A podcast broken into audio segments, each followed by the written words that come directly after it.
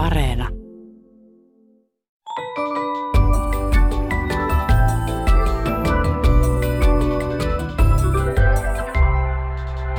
Hei, tämä on Aristoteleen kantapää, audiosyöte kielen ja todellisuuden väliseltä harmaalta alueelta, ja minä olen Pasi Heikura. Tänään tutustumme ihmisen hampaiston paikannimistöön, otamme tilannekuvan kielestä ja lopuksi nautimme höyrystetyn ohraleivän tekstuurista. Kun muistelee kaikkia kielioppisääntöjä, tuntuu vaikealta uskoa, että kieli muuttuu koko ajan. Muutoksen tahti on niin hidas, että sitä ei ole helppo havaita. Uusia sanoja tietenkin tulee ja menee, mutta kielen rakenteet, se miten noita sanoja käytetään, muuttuvat hitaammin. Hauska kiteytys siitä, miten epävakaan olion kanssa olemme tekemisissä, löytyy oululaisen sarjakuvapiirtäjä Sami Nyyssölän viime vuonna ilmestyneestä kaksikielisestä sarjakuva-albumista Be Finnish Without Suffering, joka tutkii suomen kielen ja suomalaisen kulttuurin eroja muihin verrattuna. Sivulta 10 löytyy naseva havainto. Kirjoittaminen on kuin kuvan ottaminen kielestä. Se oli sellainen, vain tallentamishetkellä. Kielen käyttäminen on siis vähän niin kuin se antiikin Herakleitoksen uintiretki. Et voi koskaan mennä samaan jokeen kahdesti, koska siinä virtaavat jo uudet vedet. Hyvää juhlavuotta, rakas 60 vuotta täyttävä läheinen ystävämme Hammaspeikko. Kyllä, siitä on vasta kuusi vuosikymmentä, kun norjalaisen satusedän Turbjörn Egnerin jo vuonna 1949 ilmestynyt satukirja Karius Obactus julkaistiin 1961 Eeva-Liisa Mannerin suomentamana nimellä Satu hammaspeikoista.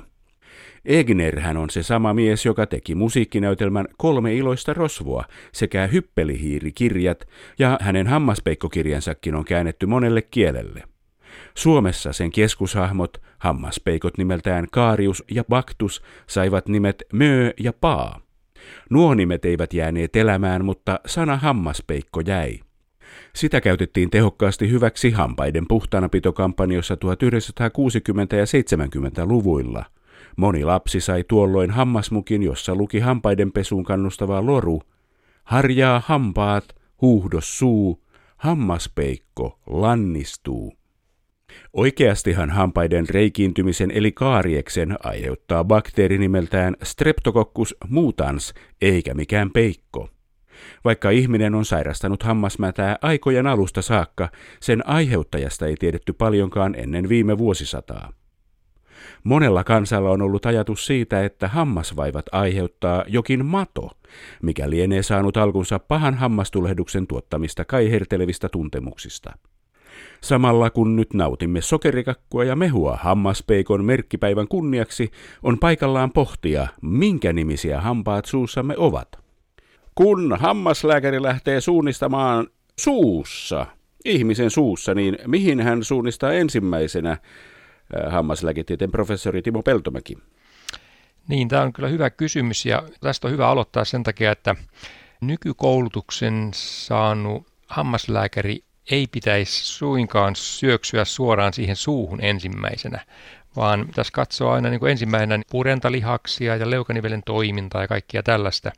Ja sen jälkeen vasta, kun mennään sinne suuhun, niin sinne ei perinteisesti mennä hampaisiin, vaan tarkastellaan suun limakalvoja, kieltä, katsotaan ikeniä, eli niitä kudoksia, jotka ne hampaat on siinä istutettu, ja sitten vasta mennään sinne hampaiden tarkasteluun. Mun mielestä pitäisi oikeastaan ruveta käyttää nimitystä suulääkäriä, niin se kertoisi sitten siitä kokonaisvaltaisesta tarkastelusta paremmin. Montako hammasta ihmisellä on ylhäällä ja alhaalla? No kokonaisluku on 32, jos on kaikki hampaat. Se sisältää siis 16 ylhäällä, 16 alhaalla ja silloin on sitten ne kaikki viisaudenhampaatkin siellä mukana ja nämä on pysyviä hampaita. Mutta sitten siinä maitohampaistovaiheessa noin sinne viiteen ikävuoteen saakka, niin niitä maitohampaita on 20, eli 10 alhaalla, 10 ylhäällä. Kaikilla ihmisillä saman verran, kaikkialla no, maailmassa. Kyllä, mutta esimerkiksi näiden viisaudenhampaiden esiintymisessä on isoja eroja. Että siitä tiedetään, että noin 20 prosentilla niin joku niistä viisaudenhampaista tai peräti kaikki niin puuttuu synnynnäisesti. Etuhampaat. Montako niitä on, professori Peltomäki? Joo, etuhampaat on tosi tärkeät, koska se on niin se, mikä hymyillessäkin näkyy ja minkälainen kuva me halutaan antaa. Etuhampaita ylhäällä ja alhaalla on neljä kappaletta. Etuhammas kuulostaa suomeksi vähän niin kuin tylsältä, ne ovat edessä. Sellainen, sanotaan, että läpinäkyvä nimi niille. Onko niiden nimi kaikissa kielissä näin tylsä ja läpinäkyvä, että etuhampaat? No joo, kyllähän niistä sillä tavalla puhutaan. Englannissa on vaikka incisor, inkisor-hampaat ja Schneidezahn on niin kuin Saksassa tämmöinen niin leikkaushampaat. Ja näähän on sillä tavalla hyviä nimityksiä, koska etuhampaiden toiminnan tarkoitus on se, että ne toimii niin kuin saksina. Eli silloin kun me tuodaan niin kuin alahampaita eteenpäin, että saadaan ne hampaiden kärjet vastakkain, niin niillä pitäisi pystyä niin kuin sitten kinkun siivuaan sitten katkaisemaan. Ovatko kaikki neljä etuhammasta ylhäällä, neljä etuhammasta alhaalla, ovatko ne kaikki samanlaisia keskenään? No, no ei ne ole, että alhaalla oikeastaan kun on neljä, niin ne on kutakuinkin samanlaisia. Mutta sitten ylhäällä ei ole, että ne keskimmäiset hampaat, niin ne on suuremmat kuin sitten vieressä olevat. Niitä sanotaankin lateraali-inkkisiiveiksi, eli sivussa oleviksi etuhampaiksi. Ja nehän on pienemmät kuin ne keskimmäiset yläetuhampaat. Ja sitten ne lateraali-inkkisiivit, niin nehän on kooltaan hiukan isompia kuin ne alaetuhampaat, niin että niitä on tavallaan niin kuin kolmea erilaista. Sitten ihmisellä on myös poskihampaita. Montako poskihammasta ihmisellä on? No, poskihampaita voi olla siis kolme, yhteensä siis neljä kertaa kolme, eli niin kuin 12, koska niitä on ensimmäinen, toinen ja kolmas poskihammas. Ja mutta useimmiten ne kolmannet on siellä ne viisaudenhampaat ja niitähän aika usein sitten puuttuu tai on jouduttu sitten poistamaan. Ovatko poskihampaat kaikki samanlaisia? No ne näyttää kyllä aika lailla samanlaisilta, mutta sitten jos niitä joutuu vaikka poistamaan, niin sitten poistaja kyllä huomaa sillä tavalla, että se, miten ne juuret on rakentunut, niin ne on hiukan erilaisia, mutta ehkä kooltaan on vähän pienempiä, varsinkin ne viisauden hampaat, niissä on niin koko vaihtelua huomattavasti enemmän kuin näissä muissa poskihampaissa. Poskihampaat ovat poskessa, siis ainakin Suomessa ja Esperantossa, mutta monessa kielessä niitä kutsutaan latinan sanalla mola eli myllynkivi. Suomessa ei sitten ole valittu nimeä myllyhampaat. No ei, se voisi olla kyllä ihan hyvä nimitys, koska jos ne etuhampaat on niin kuin ne, joilla se ruoka katkaistaan, niin kyllähän ne myllyhampaat on nimenomaan niitä, joilla se ruoka sitten hienonnetaan. Ja kyllähän ainakin sun terveydenhoidon ammattilaiset puhuu molaareista, että se on ensimmäinen, toinen ja kolmas molaari. Se on ihan yleinen nimitys näille poskihampaille kyllä. Etuhampaat ja poskihampaat. Mitäs muita hampaita ihmisen hammasrivistössä on, professori Peltomäki? No sitten niiden etuhampaiden seuraavat hampaat on ne kulmahampaat. Niitä kulmahampaita on siis neljä kappaletta, kaksi ylhäällä, kaksi alhaalla. Ja näiden takana ennen niitä poskihampaita on tämmöiset kuin välihampaat. Ja niitä kutsutaan sitten tämmöiset kuin premolaareiksi. Ja se tarkoittaa siis ennen molaaria olevia hampaita. Ne on tämmöiset pienemmät hampaat kuin ne poskihampaat, niin niitä on sitten yhteensä kahdeksan kappaletta. Kulmahammas on tavallaan niin kuin ymmärrettävää, että kun suuta avaa, niin siellä jokaisessa kulmassa, kahdessa yläkulmassa ja kahdessa alakulmassa on kulmahammas. Ruotsiksi se on hörn, eli sarvihammas. Ranskassa ja muutamassa muussa kielessä kaniin, eli koirahammas. Liittyykö ne jotenkin ihmisen evoluutiojuuriin ja lihansyöntiin, kun on koira otettu mukaan hampaan nimitykseen? No ne vois liittyä ruokailutapoihin, että ennen kuin haarukkaa ja veitseä keksittiin, niin hampaitahan käytettiin niin kuin työkaluina kiinni pitämiseen. Ja niiden avulla saatiin vähän sitkeämpääkin lihaa revittyä. Ja, ja silloin ne kulmahampaat sitten on ollut, eli canines, canines, niin ne on ollut siinä tärkeitä, koska sehän on niin kuin pisin hammas, se on tosi pitkä juuri sen takia joskus siitä puhutaankin tämmöisestä niin kuin ai- tai silmähampaasta, koska se kehityskin lähtee, lähtee puhkeamaan melkein tuolta niin kuin silmän pohjasta ja niillä on pitkä juuri purentakalusto niin toiminnassa, kun me ruokaa hienonnetaan, niin ne kantaa hyvin semmoista purentarasitusta, että niillä on niin semmoinen toiminnallinen tarkoituskin, että minkä takia ne on niin erilaiset ja, ja niiden on hyvä olla siellä omalla kulmapaikassansa, jotta ne purentarasitusta sitten kantaa niin hienosti. Okei, ja onko niillä semmoinen, että ne pitää purennassa leukoja paikallaan ja hampaistoa oikeassa asennossa toisinsa nähden, ylä- ja no, alahampaistoja? Kyllä, sitäkin. Ja sitten kun liikutellaan tuonne sivulle alaleukaan, niin silloin ne on niitä, jotka kantaa sitä purentapainetta, kun ne on vankkatekoiset hampaat, niin ne pystyy sitä purentapainetta kantamaan. Tässä on aina silloin tällöin vilahdellut viisauden hammas. Miksi viisauden hammas on viisauden hammas, professori Peltomäki? Siihen liittyy varmaan semmoinen asia, että kun niitä molaareita on meillä niin kuin kolme, ja niistä ensimmäistä molaareista puhutaan englanninkielisessä kirjallisuudessa ja saksaksi niin sexiaarmolaaren, molar. Ja sitten kun ne seuraavat kakkosmolaarit puhkeaa, niin niistä käytetään nimitystä 12 molar, 12-vuotismolaari tai 12 molar. Mutta sitten ei ilmeisesti ei ole enää keksitty, että mitä nimitystä niille kolmansille molaarille laitetaan, koska niiden puhkeamisikä on siinä 18-25 ikävuoteen. Niin sitten niillä annettiinkin nimi viisaudenhampaat, koska ajateltiin, että myöhemmin kun tulee jotakin, niin ne täytyy liittyä niin kuin viisauteen ja tämmöiseen niin kuin kypsyyteen. Modernin ihmisen purukalusto on semmoinen, että aika harvoin niille on kunnolla sinne tilaa ja ihan tämmöistä syystä ne sitten suositellaan poistettavaksi. Oletteko nähnyt Neandertalin ihmisen purukalustoa? Onko heillä tai vanhoilla nykyihmisen kalloilla, niin onko heillä viisauden hampaansa tallella? En ole ihan niin vanha, että olisin henkilökohtaisesti nähnyt, mutta olen nähnyt kyllä näitä kalloja. Ja aika monilla niissä kyllä on ne viisauden hampaat suussa. Ja sitten kun niitä hampaita tarkastellaan lähemmin, niin huomataan semmoinen asia, että ne hampaat on hirvittävän kuluneita. Niitä käytettiin niin työkaluina ja, ehkä ruokakin oli vähän erilaista. Ja ne kulu jopa niin paljon, että ei ainoastaan se purupinta kulunut, vaan ne kuluu niitä hampaiden väleistä myöskin. Eli niistä hampaista tuli paljon pienempiä. Ja kun niistä hampaista tuli paljon pienempiä, niin silloin niille viimeksi puhkeaville viisaudenhampaille, eli sinne rivin perälle, on enemmän tilaa. Ja tällä tavalla niissä kallolöydöksissä monasti niin viisaudenhampaatkin on hyvin sinne mahtunut. Aika jännittävää, että silloiset elämäntavat tekivät evoluution sallimille hampaille lisää tilaa ja Kyllä. nyt sitä tilaa ei ole, niin sitten ollaan tämmöisessä tilassa viisauden hampaiden kanssa. Kyllä, juu, Ai. Juu, näin, näin on. No, mitenkäs sitten nämä ihmisen ensimmäiset hampaat, maitohampaat, liittyykö nimitys nisäkkäisiin, nisiin ja imetykseen, professori Timo Peltomäki? No kyllä mä näkisin, että se liittyy tähän imettämiseen, että silloin kun ensimmäinen maitohammas puhkee, niin silloin se lapsi on noin kuuden kuukauden ikäinen ja silloin vielä suositellaankin, että pääasiallinen ravinto tulisi rintaruokinnan kautta, eli imettämisen kautta. Onko kaikilla eläimillä maitohampaat? Itse asiassa kaikilla ei ole. Kaloilla ja matelioilla hampaisto uusiutuu jatkuvasti, että niillä on niin kuin reserviä siellä sitten puhjata aina uusi hammas tilalle. Mutta esimerkiksi koirilla on vaihduntahampaista, eli maitohampaita, mutta sitten taas hiiri ja rotta on sillä tavalla erilaisia, että niillä on se vahva alaetuhammas siinä. Ja ne on semmoisesti jatkuvasti puhkeavia hampaita, että kun ne kuluu siitä toisesta päästä, niin niitä tuotetaan lisää. Hiirellä ja rotalla ei ole tämmöistä maitohammasvaihetta. No niin, mennäänpä sitten hampaisiin ja numeroihin. Hammaslääkäri voi sanoa hoitajalle vaikka, että täällä on alkava karies A1, niin missä alkava karies silloin on, professori Timo Peltomäki?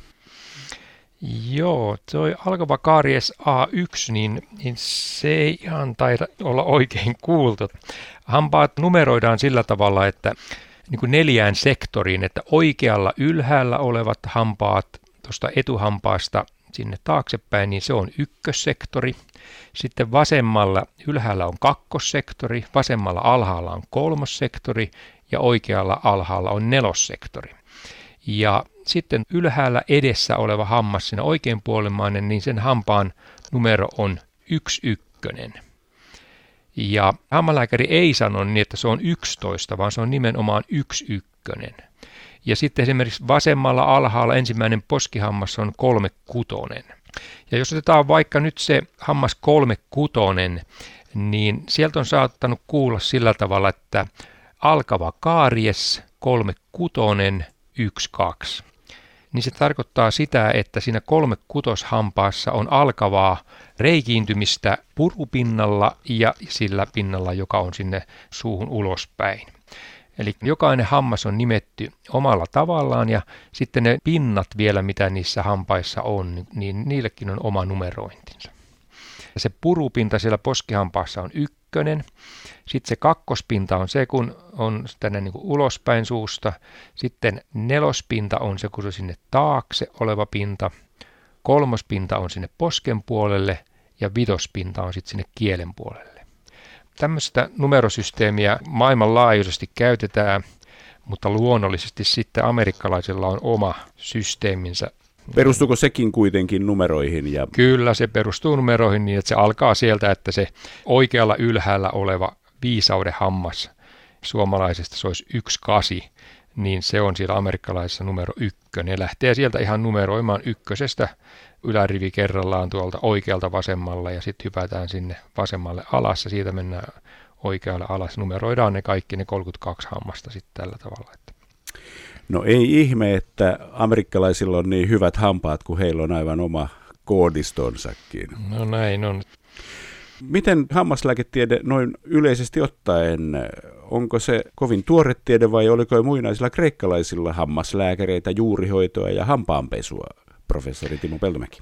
Hammaslääketiede on aika tuoren oppiala, että entisaikojen hammaslääkäri ammatti oli oikeastaan niin kuin hampaan poistoa. Ja sitä sitten eri kulttuureissa niin eri ammattiryhmät, muun muassa parturit toimi niin kuin hampaan poistajina.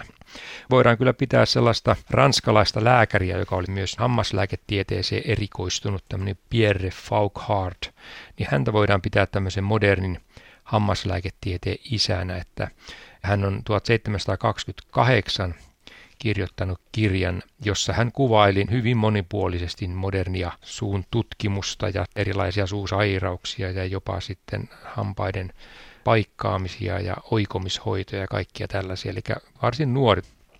Tuossa oli puhetta jo muinaisista kalloista. Ne kallot elivät siihen aikaan, kun ei vielä ollut irtokarkkeja ja limunaateja, eikä tainnut edes olla vielä viljeltyjä hiilihydraatteja, siis maanviljelystä olemassa silloin, kun neandertaalin ihmisten ja muinaisten nykyihmisten kallot elivät.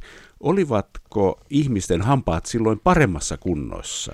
Tavallaan kyllä, mutta siihen tarvitaan siihen reikiintymiseen sitä bakteeria, sitten se hiilihydraatti, jotakin sokeria, niin vaikka näitä ei ollut, niin silti sillä suussa muhi kyllä aikamoisia suusairauksia, koska iensairaudet, eli se mekanismi, millä ne hampaat on siihen leukaluuhun niin kiinnitetty, niin se saattoi sairastua ja sinne tulla ihan semmoisia niin märkäpesäkkeitä.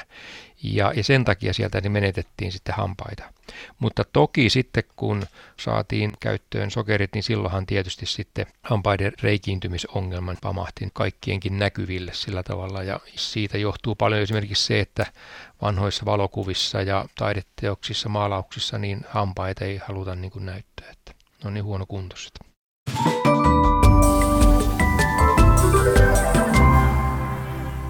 Kansa on taas puhunut. Tarvitaanko huippukorkea palkkataso, että voi ostaa jotain huippuhintaan? Helena RM löysi Hesarista mainoksen, jossa kodinkoneliike ilmoittaa myyvänsä matkapuhelinta huippuhintaan. Helena RM miettii. Tarkoitus on kai viestittää, että puhelin on huippuedullinen. Huippu kuitenkin yleisesti mielletään korkeimmaksi kohdaksi, joten tämä muotoilu on vähintäänkin epäonnistunut. Niin, onko matalapalkkaiselle huippuhintainen puhelin matalan vai korkean riskin sijoitus? Aristoteleen kantapäässä tiedetään, että huiputtaa on vuorikiipeilijöiden käyttämä termi, jolla tarkoitetaan onnistunutta pääsyä vuoren huipulle.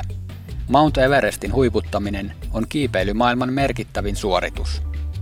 Tasamaiden asukkaille termi kuitenkin merkitsee usein ihan toista. Mainosten kohdalla moni saattaakin epäillä huiputusta – Taitava huiputus voi tapahtua myös kaupassa myyjän toimesta. Lupaukset huippuhinnoista saattavatkin olla vain jäävuoren huippu.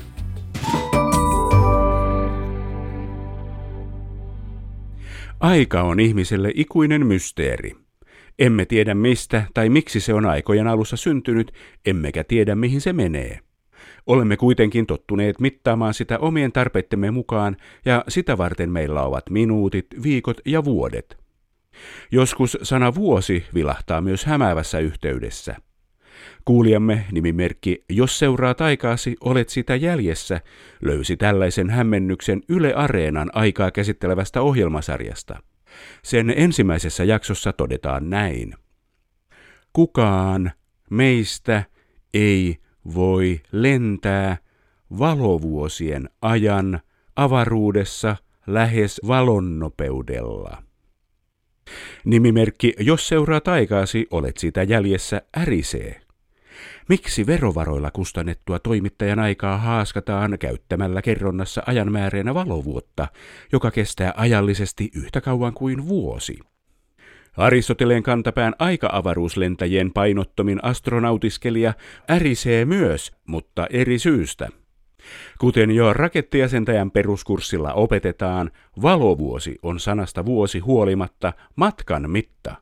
Se on se matka, jonka valo kulkee vuodessa, eli tasan 9,46 biljoonaa kilometriä.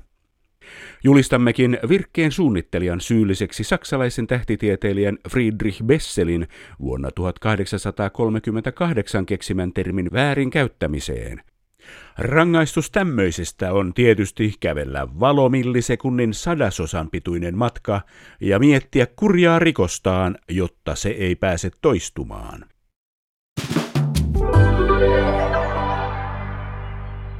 Ruokaan liittyviä ihmettelyjä on tullut meille sähköpostilaitoksen kuljettamana niin paljon, että tehdäänpä niistä tähän maukas soppa. Nimimerkki Arto T. ihmettelee monissa kokkiohjelmissa toistuvaa ilmausta ruuan tekstuurista. Arto kysyy, miksi käytetään tällaista anglismia, kun kielestämme löytyvät sellaiset hyvin toimivat sanat kuin suutuntuma ja koostumus?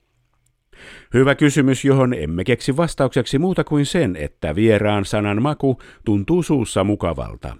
Suomenkieliset sanat kuitenkin tyydyttävät tiedonnälän paremmin. Raija V kysyy, miksi ohra on vähempiarvoinen vilja sanonnoissa? Vahvalla ihmisellä on ruista ranteessa ja kun on kivaa, on suu vehnäsellä, mutta kun käy huonosti, käy ohrasesti tai ottaa ohraleipä. Erinomainen kysymys. Selitys on tylysti se, että ohrasta puuttuu niin sanottu sitkoaines, joten muista viljoista saa tehtyä parempaa leipää. Olli H. ihmettelee lopuksi, miten monessa paikassa tarjotaan höyrystettyä riisiä. Höyrystäminen on sitä, kun aineen olomuoto muuttuu nesteestä tai kiinteästä kaasuksi. Höyryttäminen on varmaan parempi ruoanlaittomenetelmä. Näin on, Olli H. Tässä kaikki tänään. Jos silmäsi sattuu tai korvasi särähtää jokin lause tai sana, ilmoita asiasta Aristoteleen kantapäälle sähköpostilla osoitteeseen aristoteles.yle.fi tai lähetä viesti ohjelman Facebook-sivun kautta. Vastaanotin kuulemiin ensi viikkoon.